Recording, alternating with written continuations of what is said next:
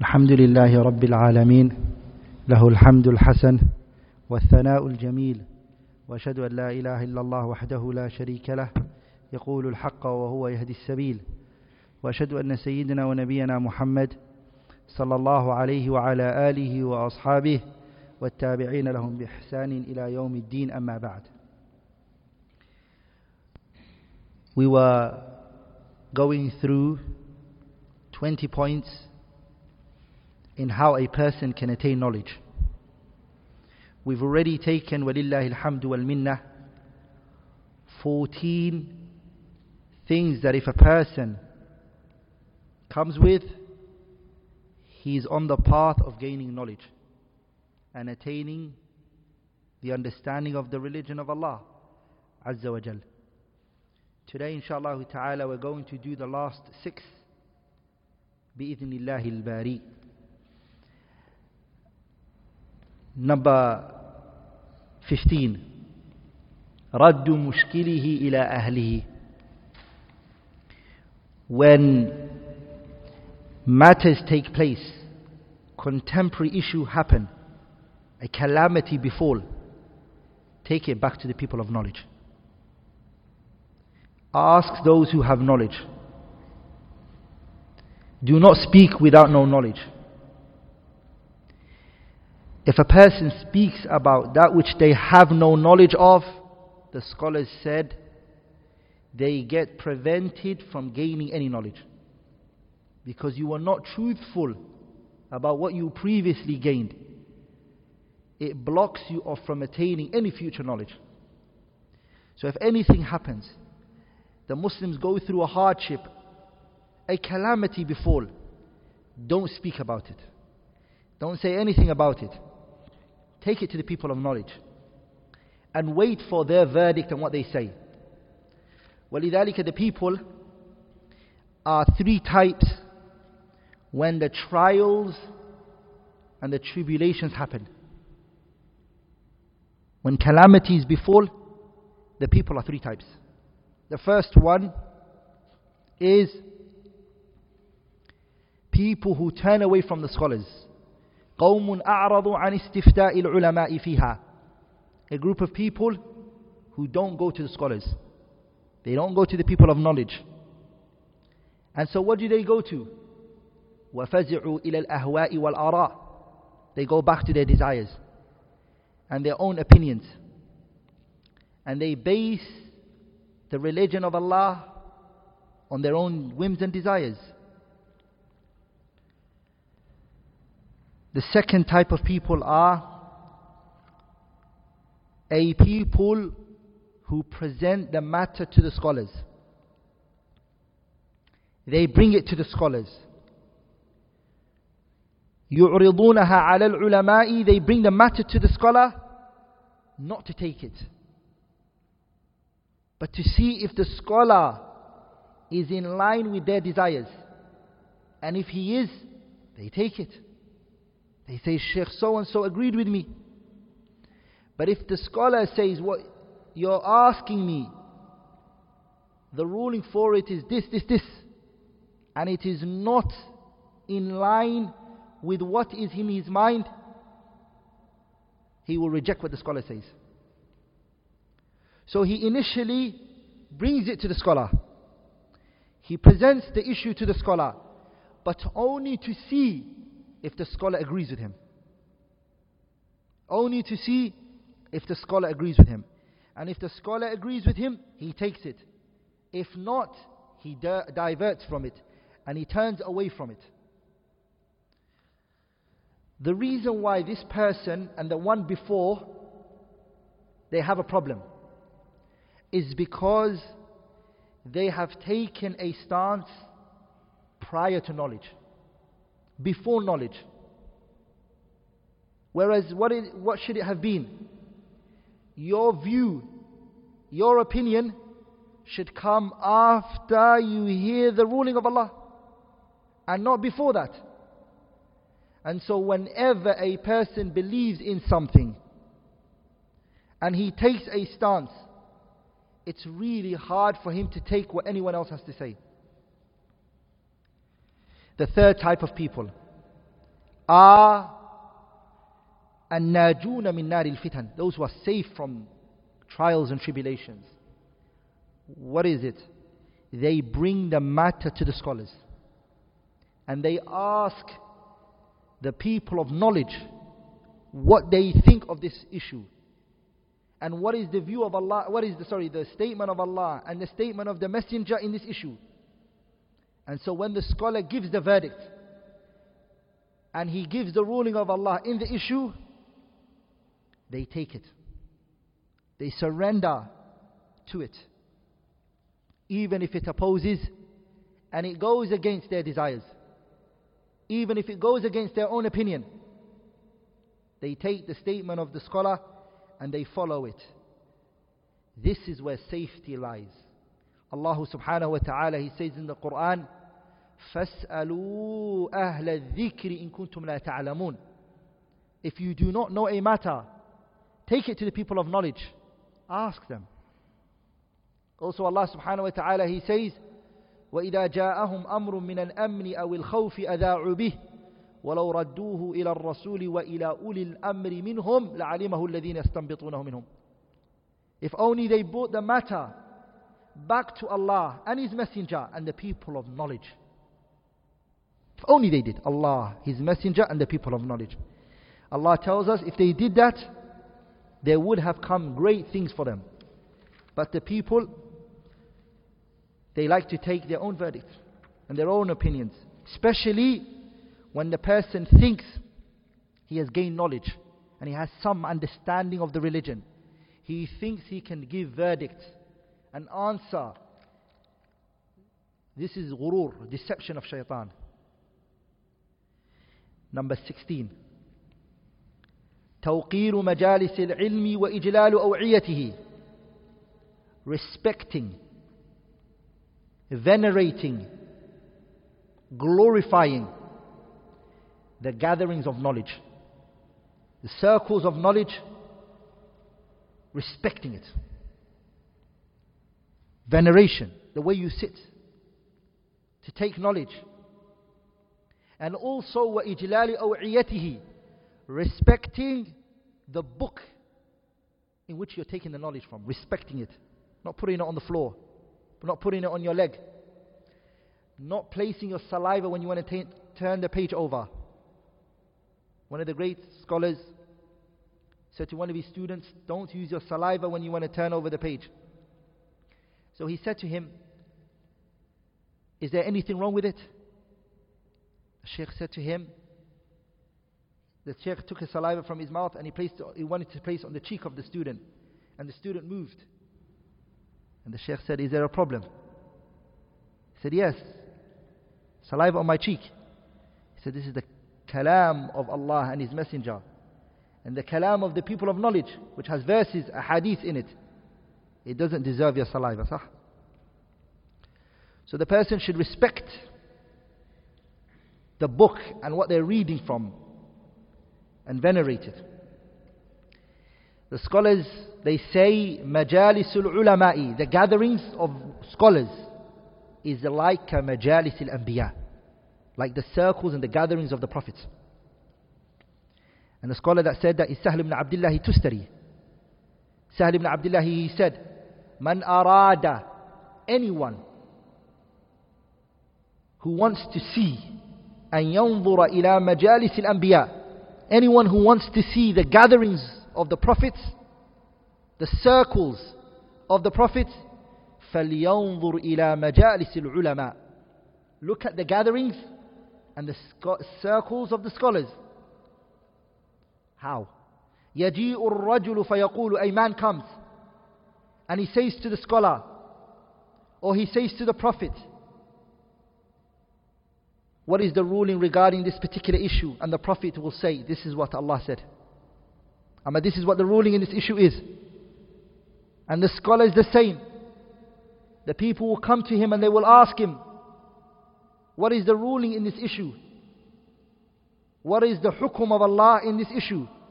And he will say, it is permissible. It's not permissible. He said, this shows you that this is unique for who? Only the gatherings of the prophets and the scholars. They are the ones who can speak on behalf of Allah. And say, this is what Allah meant. The prophets and who? The scholars and the people of knowledge. And Imam Malik, he said, Imam Dari Hijrah, he said, Inna majalis al-ulama, the gatherings of the scholars,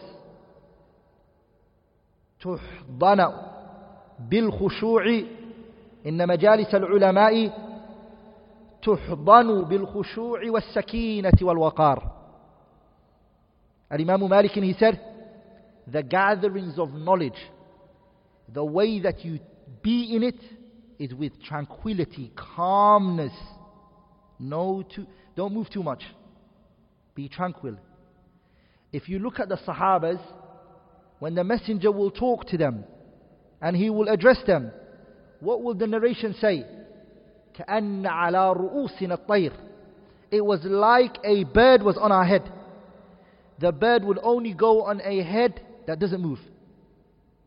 We are still. We don't move. When the messenger is talking, we don't move. We are still. And it's that way that the person needs to be in the gatherings of the scholars. Abdul Rahman ibn Mahdi.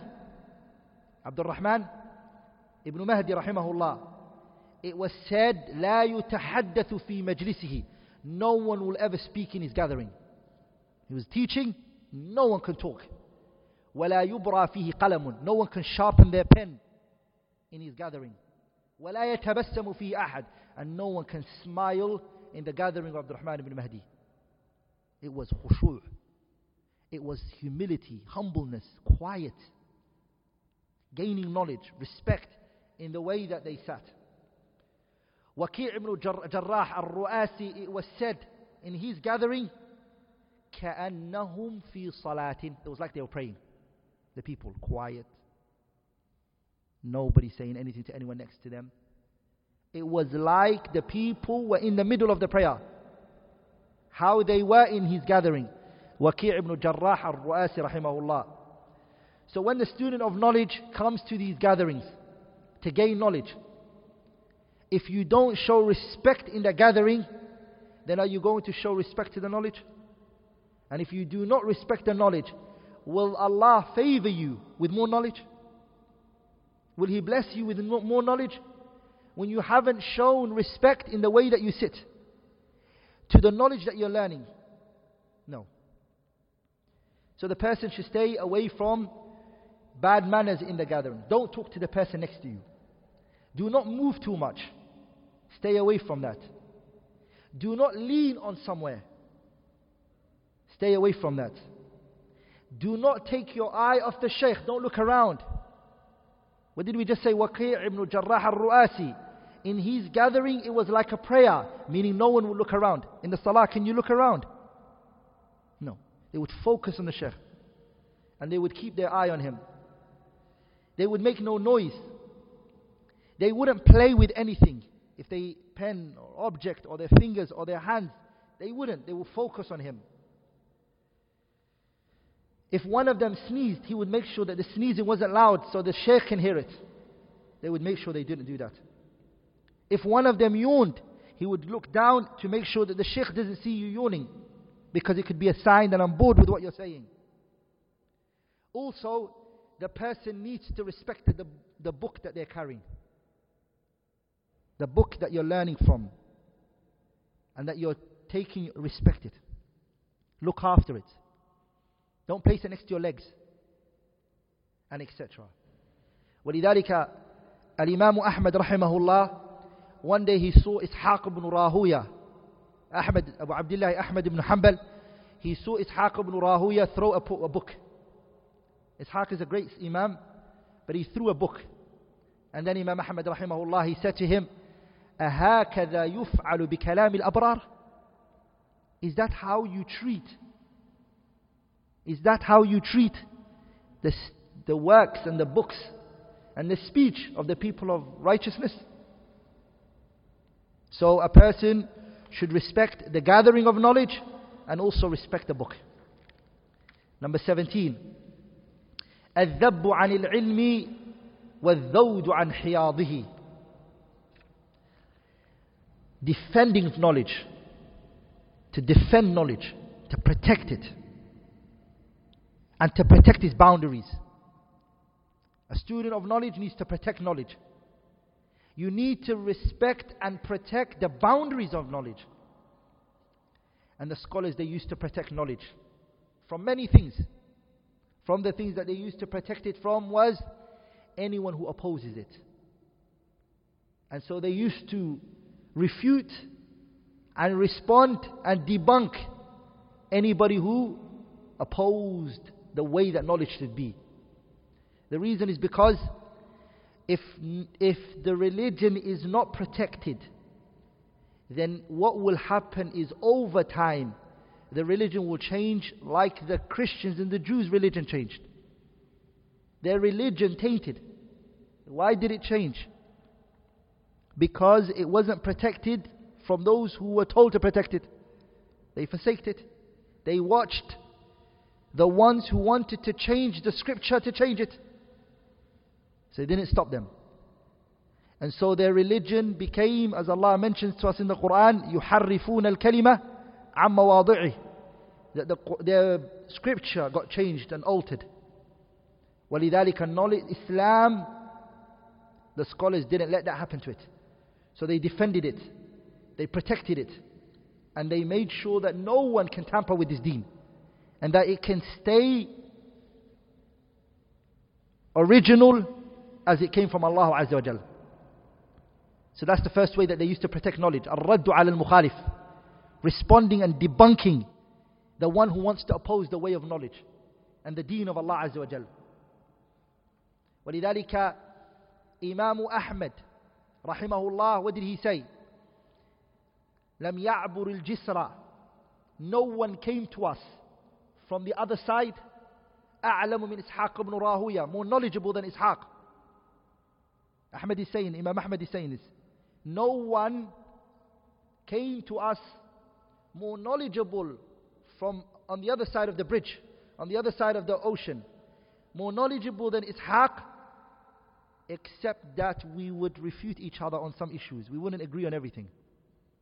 Ah. Whatever, whatever, whatever Imam Ahmed saw to be right, he would say to Ishaq, this is what's right. And if Ishaq saw something to be right, he would say to what? He would say to him, this is what's right. ولذلك الإمام أحمد was a student of who? الإمام الشافعي. But did he agree with him in everything? لا. Whatever he saw Shafi'i to be in line with the evidence, he took it from him. And whatever he saw that Shafi'i was wrong in, Ahmad didn't accept it from him. But he respected Shafi'i.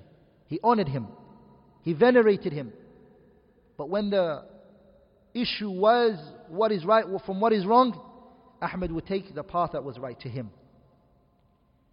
The second thing that the scholars would do to protect knowledge was hajru al-mubtadi' Anyone who adds anything into the religion, they would boycott him. They would stay away from him.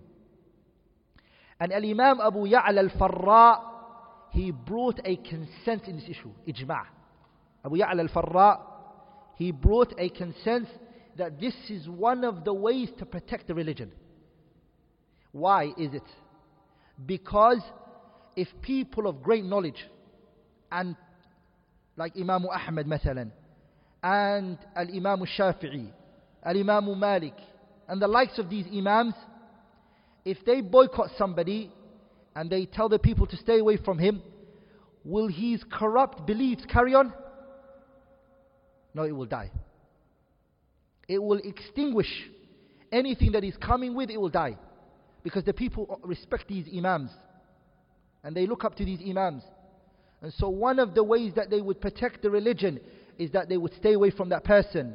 So he feels lonely and then he comes to his senses and then he comes back to what is right. So it was a way to what? It was a way to protect the religion of Allah Azza wa Jal. And it was also a way to save the person as well. Because whatever hardship that he's put in this world, it's nothing in comparison to the hereafter, the punishment that might wait for him. So this is a second, uh, second way that the scholars will protect knowledge. ولذلك I mentioned Abu Ya'la brought an ijma' in that issue. Number three, the third way that they would protect knowledge is they will scold and they will rebuke the student of knowledge and the one who is seeking knowledge if he came with anything that was wrong. If the student came with bad manners or he came with a mistake or disrespect, they will tell him off. ولذلك عبد الرحمن بن مهدي if anybody spoke in his gathering إذا تحدث أحد في مجلسي if somebody spoke in his gathering أو برئ قلم or somebody sharpened their pencil or they started to make noises with their pencil صاح he would make he would scream and he would shout at the person ولبس عليه he would put his shoes on ودخل and he would go into his house and he would say this is not a gathering of religion Abdul Rahman ibn Mahdi, if anybody spoke in his gathering and they made a noise in his gathering, he would shout at that person and he would take look, grab his shoes and he would leave. Waqi' ibn Jarrah al-Ru'asi rahimahullah, if anybody spoke in his gathering, in ta'ala wa dakhal. He would put his shoes on and he would go to his house. And he would leave the gathering.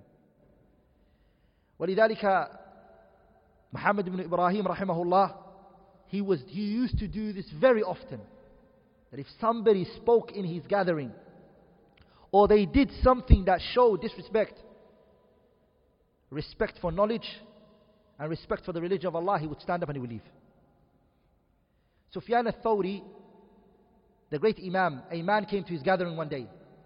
فَجَعَلَ يَتَرَأَسُ He came to the gathering and maybe he had some knowledge. So he thought he was a leader. So in the gathering, he started to explain things to people while the halaqah is going on. He started to tell the people what Allah, what the Shaykh means, and he was, he wanted to be somehow a leader in the gathering. Yatara'as.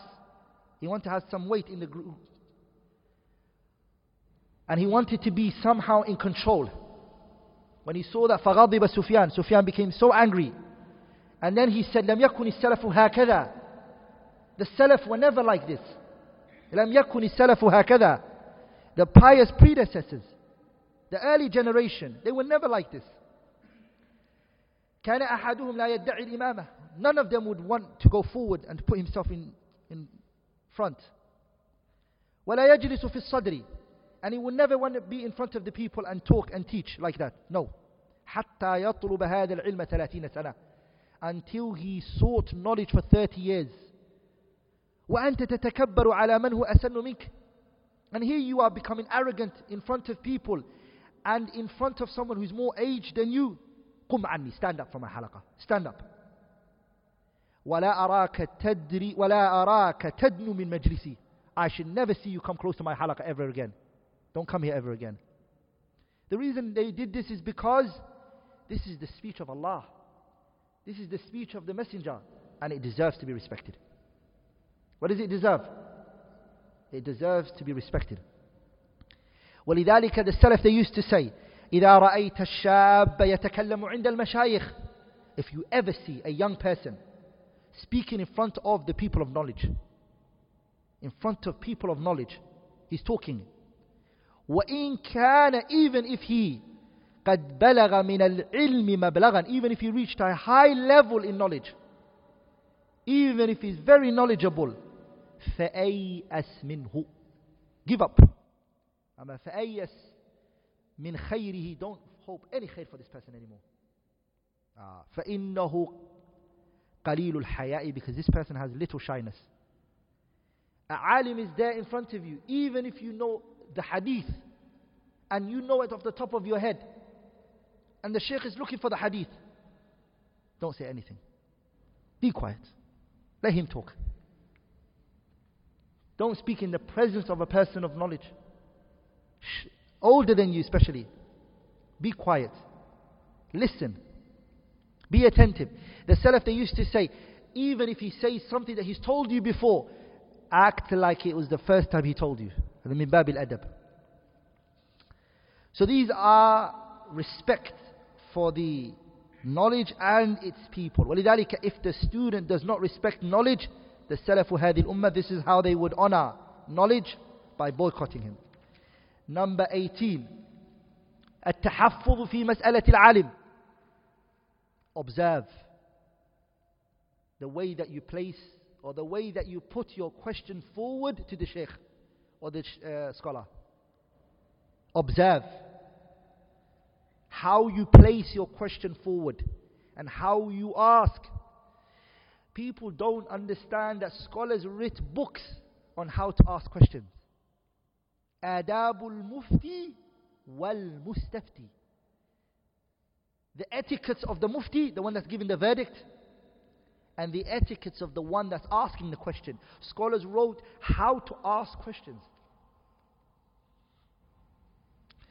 And the way that they mentioned that the question should be asked, they said it, it revolves around four usul four foundations. If you want to ask a sheikh a question, these are the four usul. These are the four fundamental things that you need to observe.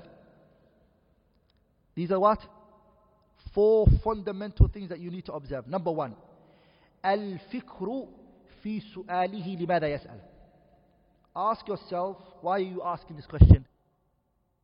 Number one, ask yourself, question yourself, why are you asking the sheikh the question? For what's the reason? What is the purpose in why you're asking? And what is making you ask him? The answer to that question is at-tafaqquh wa. The answer should be, I want to learn. I want to educate myself. That should be, that should be your answer. Some people, when they ask questions, they have a ill motive behind it. And they are sick in why they ask. ولذلك listen to the story. Al-Imam al-Qarafi the great Maliki scholar. Al-Imam al-Qarafi. He has a kitab called Ahkam. It's called Ahkam al-Anam. في مصالح قواعد الأحكام في مصالح الأنام. It's called. Al-Imam al-Qarafi rahimahullah, he said, or there's a story. One day he was asked about marriage in Qahira. Somebody came up to him and they said to him, Shaykh, Al-Imam al-Qarafi, is it permissible for me to get married in Cairo, Qahira? Now this is a strange question. Why would it be wrong? What would be wrong about marrying in Cairo? So Al Imam al-Qarafi rahimahullah understood from this question there may be a reason and a motive and something behind it. So he said to him, when he asked him the question, What is the reason why you're asking this question? So I know your motive behind it. So I know why you want to know. And then he said, the reason why is we wanted to get married outside Qahira. فَمُنِعْنَا We were prevented. He wanted to get a woman, go outside Cairo and get married to her without the permission of her guardian, her father. And we were prevented. And so he wanted to place the question in a way which was what? Are we allowed to marry in Cairo? هكذا بس. But doesn't want to mention the part without the permission of the.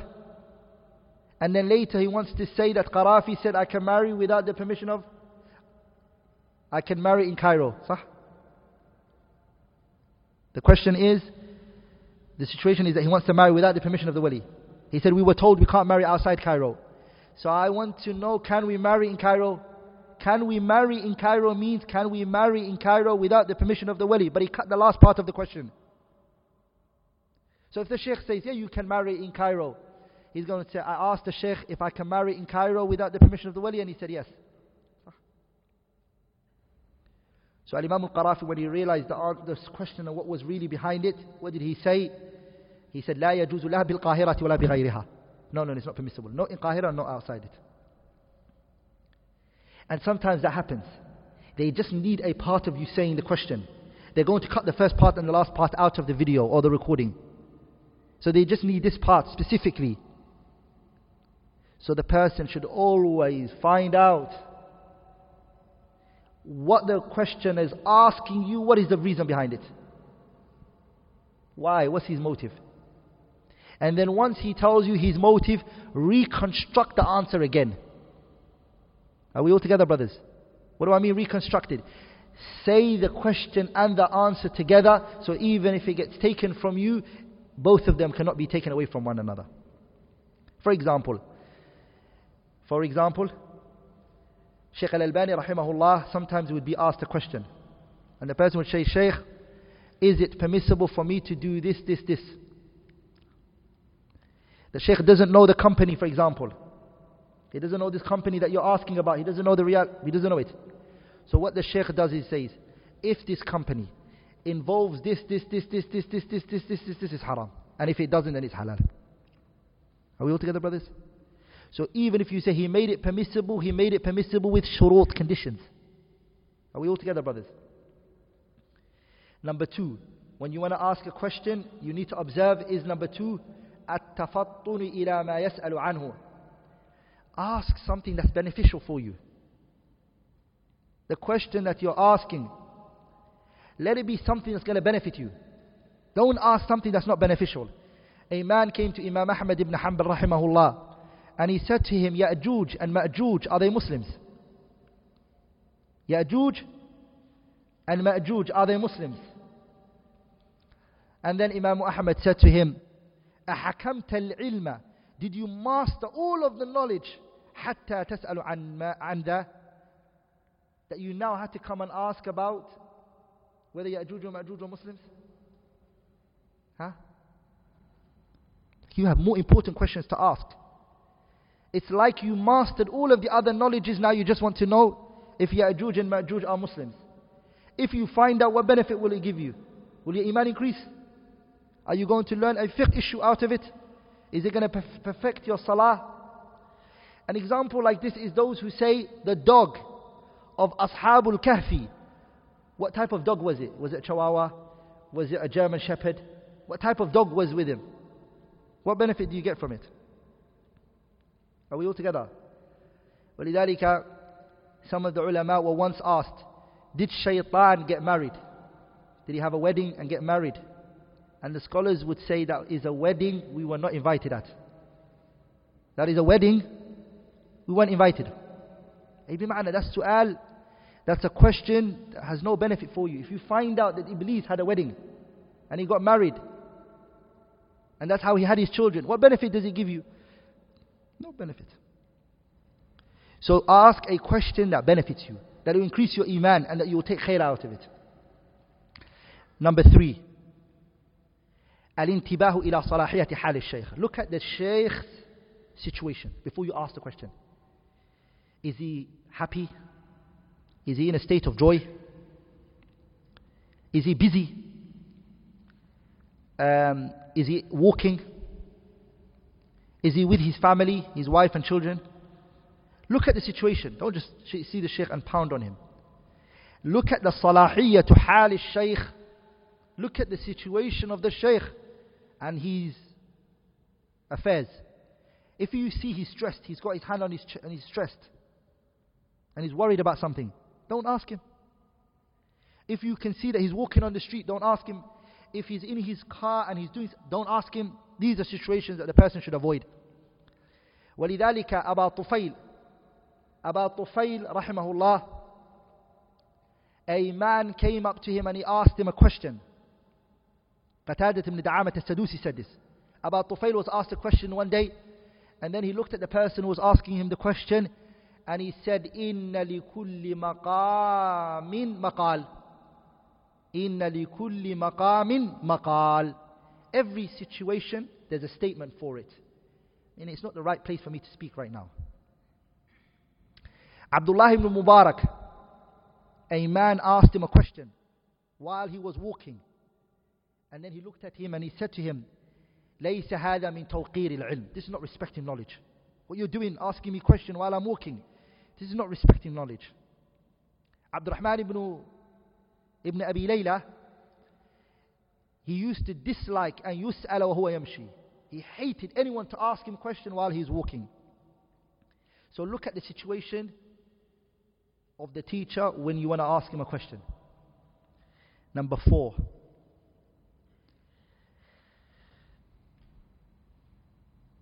فيت...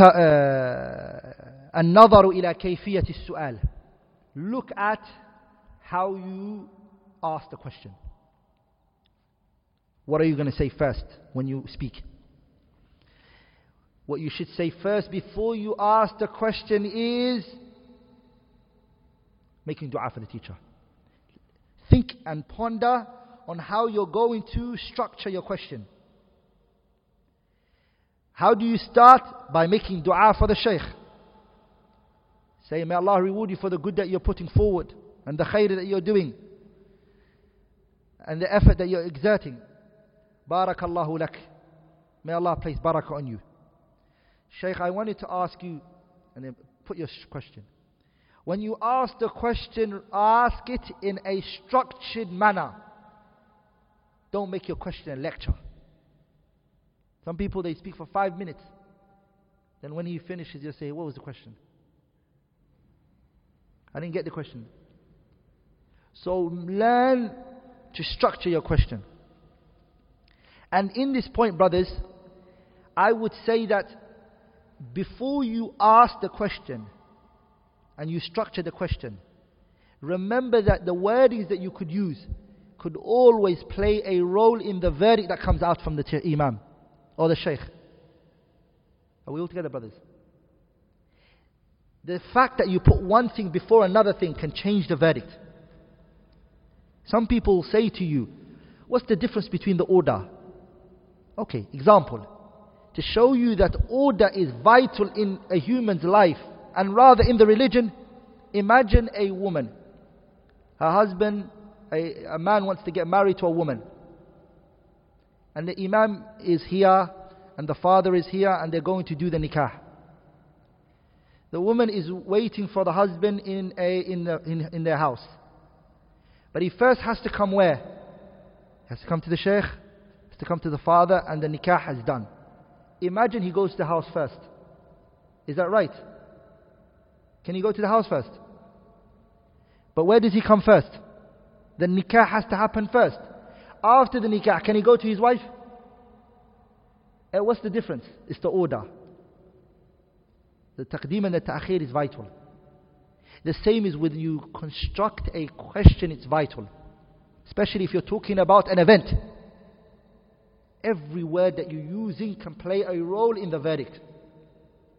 ولذلك some brothers what they do is they go they have a question and so they go to these online websites and they read it and they say yes this is my question and they look at the answer and they say this answers for me no because it means you have knowledge to say that this question and my question is the same. Who gave you that knowledge?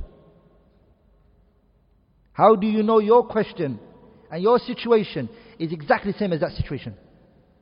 Are you with me, brothers? And then when you look at the answer, how do you know that this question and this, uh, this answer was specifically made for this particular person? Because of that which the sheikh was aware of. So taking a question off a website is incorrect. Are we all together, brothers? The question should always be made to the scholars and the people of knowledge. Are we all together, brothers? Wasn't the Prophet ﷺ asked one question by two people and he gave two different verdicts? Did he not? Yeah? One question. Nabiullah Muhammad was asked. And both times he gave two different rulings. A man said, Ya Rasulullah, am I allowed to kiss my wife in Ramadan? The Prophet said to him, Yes, you can. Another one came, he said, No, you can't. The first one was old and the second one was young. Sah? But the first one could have said, the fact that the Prophet let the old one, then it means it's permissible for me. Sahih? No. The verdict can change based on the person that is being spoken to. Are we all together, brothers? So make sure that you look at the question and how it's structured. ولذلك الإمام جعفر ibn Abi Uthman he said we were with Yahya ibn Ma'in one day فجاءه رجل a man came to him مستعجل A man that was rushing, he was running. And he came to Yahya ibn Ma'in. Yahya ibn Ma'in is with Imam Ahmad and they're together, same time, same era. So he said to Yahya ibn Ma'in, حدثني بشيء, say something to me. أذكرك that I can remember you with. Tell me something I can remember you with. Something, whenever I remember Yahya ibn Ma'in, I remember you with. And then he said to him, اذكرني أنك remember me أنك سألتني that you asked me for something for me to tell you it فلم أفعل and I never did it for you remember me with that inshallah ta'ala ah. if you want to remember me remember me that you asked me for something and I said to you I won't do it for you ah, because the way he structured his question was what was not in a manner that Yahya ibn Ma'in was pleased with are we all together brothers so you need to watch the way you ask questions ولذلك a man came to Zayd ibn Aslam and he asked him a question and he did not like how he asked the question. And then he said to him, اذهب, go. فتعلم كيف تسأل. Learn how to ask questions. ثم تعال فسأل. And then come and ask me the question. You don't even know how to ask questions. So it's important to know how to ask questions. Number 19. شغف القلب بالعلم وغلبته عليه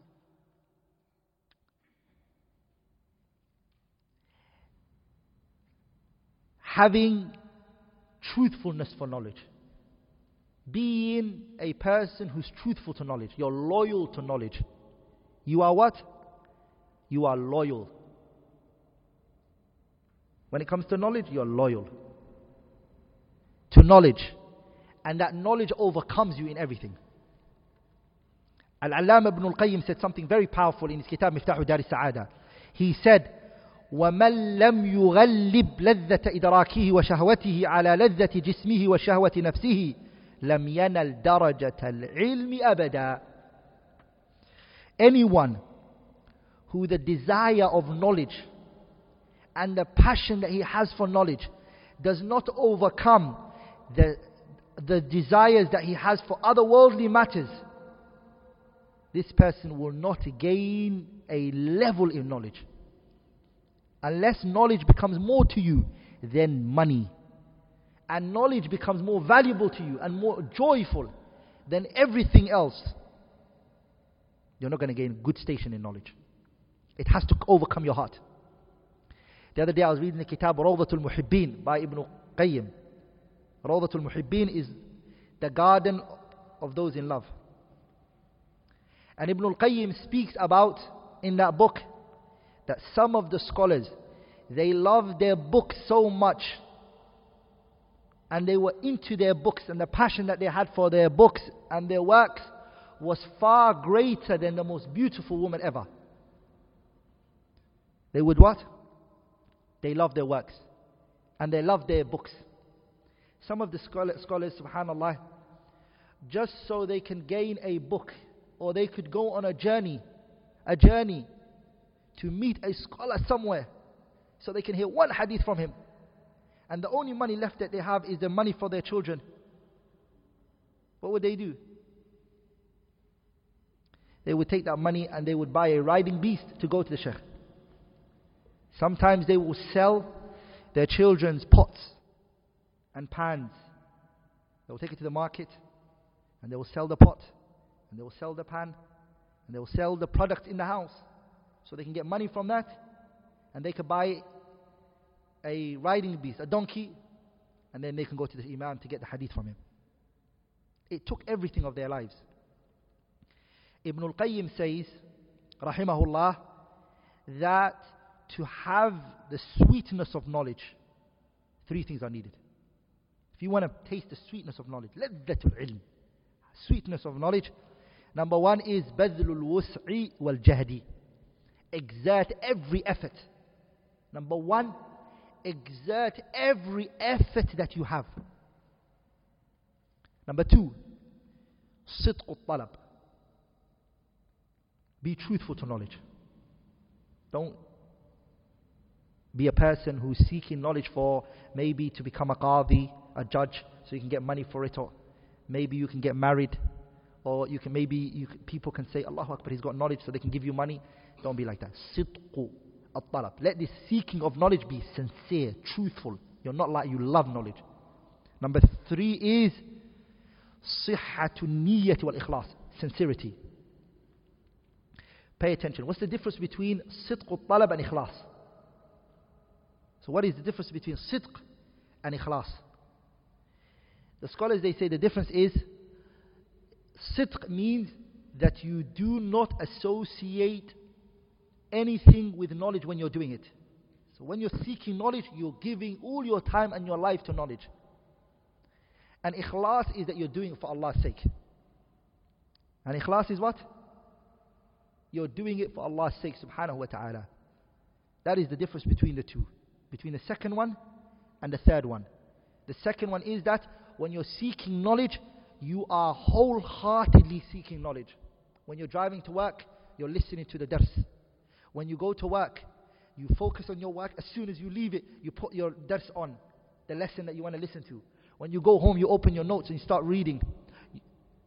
Before you sleep, you just cover, you, you read something.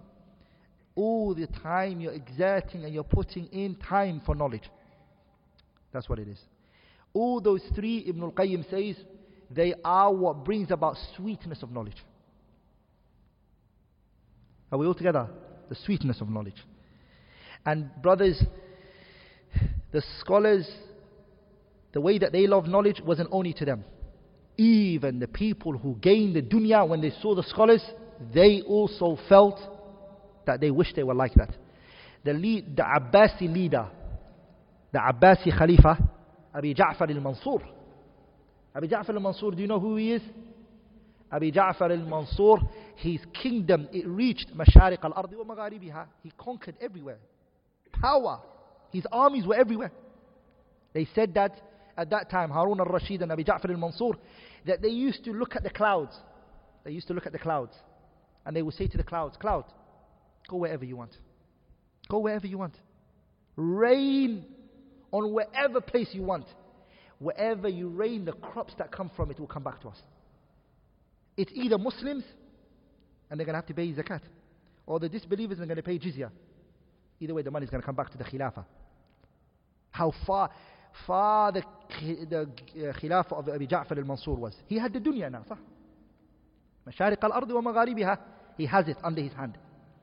So one day, they asked him, when they saw how he was and the power that he had, they said to him, هل بقي من لذات الدنيا لم تنله is there any joy in this dunya that you haven't gained? Is there any joy in the dunya that you wish you could have that you haven't? And he said, Yes. He said, What is it? What is it that you could ask for that you wouldn't get? He said, The joy that I would love. He said, بقيت خصلة أن أقعد على مصبة that I sit on a high chair. وحولي أصحاب الحديث and around me are the people of hadith. فيقول المستملي and then the reader I read to him the hadith and I say to him قال حدثنا had an fulanin to the Messenger sallallahu alaihi wasallam, and that I could bring a chain. I, this is my dream, that I can go to halaqah, I could cross my feet, sit there, and there are students under me with their books and their writing, and I narrate a chain from myself to the Prophet. Allah. This is the joy that I would wish to gain, he said. Also, another Ibn Shumayl, rahimahullah, he said something very powerful. He said, لا يجد المرء لذة العلم.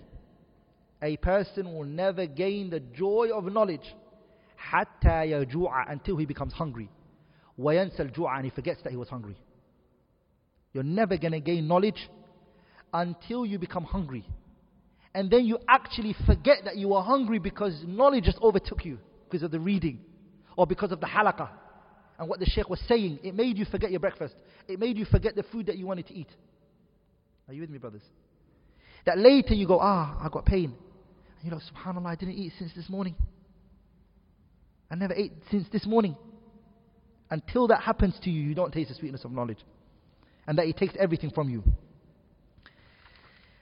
The last one is hifdul waqti fil ilmi. Brothers, safeguard and protect your time. Value your time. Respect and value your time. A student of knowledge should value his time. If you look at yourself today, you are a component. You are just time that came together. Nothing else. And if you ever regret anything, why do you regret it for? Because of the time that you didn't benefit from it. Any regret that you ever see a person go through is because of time. Sahih? So time is value. It's the most valuablest thing. Ibn al-Jawzi said in his kitab Sayyid al-Khatir, he says ينبغي للإنسان أن يعرف شرف زمانه. A person should know the value of his time. That particular time that you're living, this age that you're in, you need to know its value. وقدر وقته and the importance of your time. فلا يضيع فلا يضيع منه لحظة في غير قربة. Don't waste a split second except getting closer to Allah. وَيُقَدِّمَ فِيهِ الْأَفْضَلُ فَالْأَفْضَلُ مِنَ الْقَوْلِ وَالْعَمَلِ And that every split second you do the best speech and the best action. You don't just benefit from the time, but you think of what's the best thing I can actually do. I'm now going to mention some of the scholars how they benefited from their time. I'm going to mention quickly some examples. From them is Muhammad ibn Abdul Baqi. Sheikh Muhammad, Muhammad ibn, uh, Muhammad ibn Baqi al-Bazzar rahimahullah. He said, ما ضيعت ساعة من عمري I never wasted a split second of my life في لهو أو لعب playing around When I matured I never ever wasted a minute, a split second of my time in joking and laughing. Never. Abu al-Wafa ibn Aqil rahimahullah, he said, Abu al-Wafa ibn Aqil, what was he? He was a man who wrote 800 volumes. Kitab al-Funun. He has a book called Al-Funun. How many volumes? 800 volumes. We lost it. We don't have it. It's from the books that were lost in the Islamic world. He said, لا يحل لي أن أضيع ساعة من عمري. For me, it's impossible and it's not right for me to waste any minute of my life. And they said that what he used to do was, in order not to waste time, even when he's eating, he would make sure that he got somebody to feed him so he can benefit from his time. Ah. Even at times of eating, they used to get somebody to break the food up for them into pieces, and they would make sure that they eat. ولذلك أحمد بن سليمان البلقاسي رحمه الله it said that he would read even when he was eating. He would read. He would. And if he had something in his mouth and he couldn't read, he will get somebody to read for him. Shaykh al-Islam Ibn Taymiyyah's granddad, Ibn Taymiyyah's granddad, whenever he would go to the toilet and do his call of nature, because he can't read anything, he would make somebody stand outside and read so he can listen. لئلا يضيع وقت لئلا يضيع من وقته شيء. He used to say to the person, اقرأ في هذا الكتاب وارفع صوتك. Read from this book and raise your voice. I want to hear you. And he would listen. This is how they were. The way that they used to also benefit from their time is the lessons that they used to go to. Al Imam al Nawawi, every day he would go to 12 lessons. 12 lessons each day. And he would study. Al Imam al Shawkani, rahimahullah, they said that the lessons that he used to take في اليوم والليلة day and night was ثلاثة عشر درسا 13 درس 13 درس he would Muhammad al-Alusi rahimahullah the one who wrote the tafsir book. It said that he used to have every day 24 lessons. He used to have 24 lessons. But when he became busy with qada he became a judge. And he became a, he became a he took a high position. He reduced his classes into 13 which he used to teach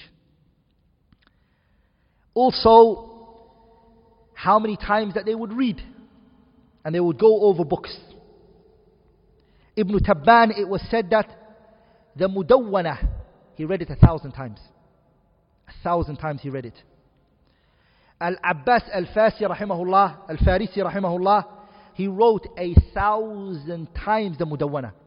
A Thousand times. Abdul Rahman, who is the father of Ibn Atiyah rahimahullah, he read Sahih al-Bukhari 700 marra, 700 times. Ahmad ibn Abd al-Daim al-Maqdisi rahimahullah, who's one of the great shuyukh of the Hanabila, it said that kataba biyadi, he wrote with his own hand a thousand volumes. He wrote it with his what? He wrote it with his own hand. These were all because of the fact that they benefited from their time. And so, time is something that's so valuable, but مع ذلك you see that the people, they let it go by fast. والوقت أنفس ما عنيت بحفظه وأراه أسهل ما عليك يضيع. Time is the most valuable thing. It's more valuable than money. If somebody today took money from you, they can give it back to you, and that's no problem. The time that went will never come back. Never. And so, some of the Salaf, they used to say that we honor time more than some of you honor what? Your din- dinars and darahims. The way that we value time and respect our time is far greater than what? Than the way you look after your money. These 20, insha'Allah ta'ala, steps, if a student of knowledge observes, insha'Allah ta'ala, and he looks after them, insha'Allah ta'ala, wa karami, with Allah's generosity and kindness, Allah will open the doors of knowledge for you. And you will come to know what you didn't know. You will come to know that which you did, that which you didn't know. As for what books are we going to cover, and how are we going to do each book and everything, that inshallah ta'ala is a program that's going to start September, bi'idhnillah al-kareem. The details pertaining to that, the understanding pertaining to that, inshallah ta'ala, uh, will come September. September, you're going to have a curriculum in which the first year you're going to do introduction to all of the sciences. So you're going to do madkhal to hadith, fiqh, tafsir, usul, nahu, introduction to all of the sciences, overview. When did the science start? Who wrote it first? Why, what, was the, what was the reasons why it was written? What are the books that are written in this science? An introduction, an overview. And how it came about. That will be the first year for all of it, inshallah ta'ala. And then after that, we'll set you the curriculum that I will mention for you when that time comes. Inshallah ta'ala. Anything which I have said that was wrong or incorrect, any mistakes that came from me whilst I was going through this class and all of the other previous classes, any mistakes I might have done, is from me and shaitan, and Allah and His Messenger are free from it. سبحانك اللهم بحمدك أشهد أن لا إله إلا الله أستغفرك وأتوب إليك Does anyone have any questions? Anyone فضل وعليكم السلام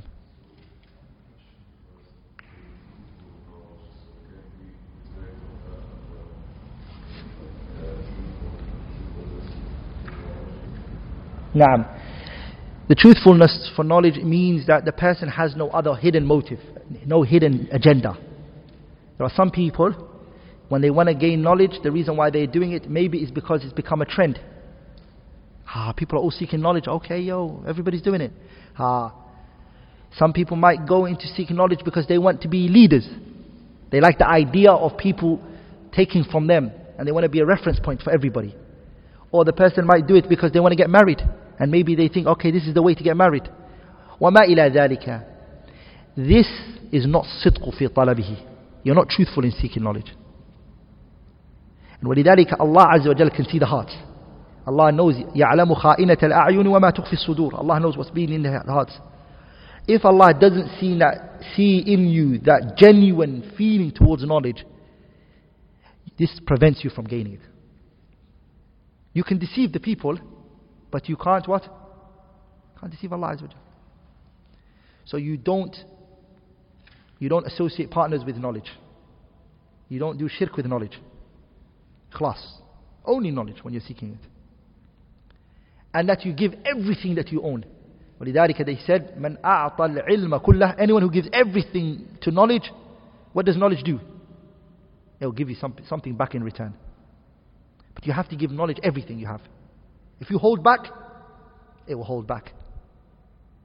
If you hold back from knowledge, it will hold back from you. And if you look at anybody who passes you, who went before you, who is better than you, who is greater than you in, in something, he's only greater than you because he's putting more than you're putting. He's taking that extra step that you're choosing not to take. The times that you're choosing to laugh, enjoy yourself, sleep, you, you're doing things, he's saying, No, I don't want to do that. I want to read. I want to memorize. That's the only difference. But some people think Allah gifted this person. No. It's not necessarily the case. It's because he chose to cut from his sleep. Eight hours people sleep. He said, you know, I'm going to cut it, cut it into half. Maybe four hours, five hours, I'm going to sleep. After a year, his five hours, is it not going to show? Is it not going to show on him? Of course it's going to show. That he's a person who slept five hours and the rest of the time he was reading, studying, learning. You slept 10 hours, 12 hours. Are you both going to be the same in knowledge? Huh? No. No, you're both not going to be the same. This person who chose to sleep five hours, who chose to read more, who chose to look into the knowledge more, it will start showing on him. It starts showing on his mouth, his knowledge, his brain, everything. His understanding vastens. Inshallah ta'ala, the brothers are going to announce uh, some information that you need to know. Uh, barakallahu feekum wa jazakum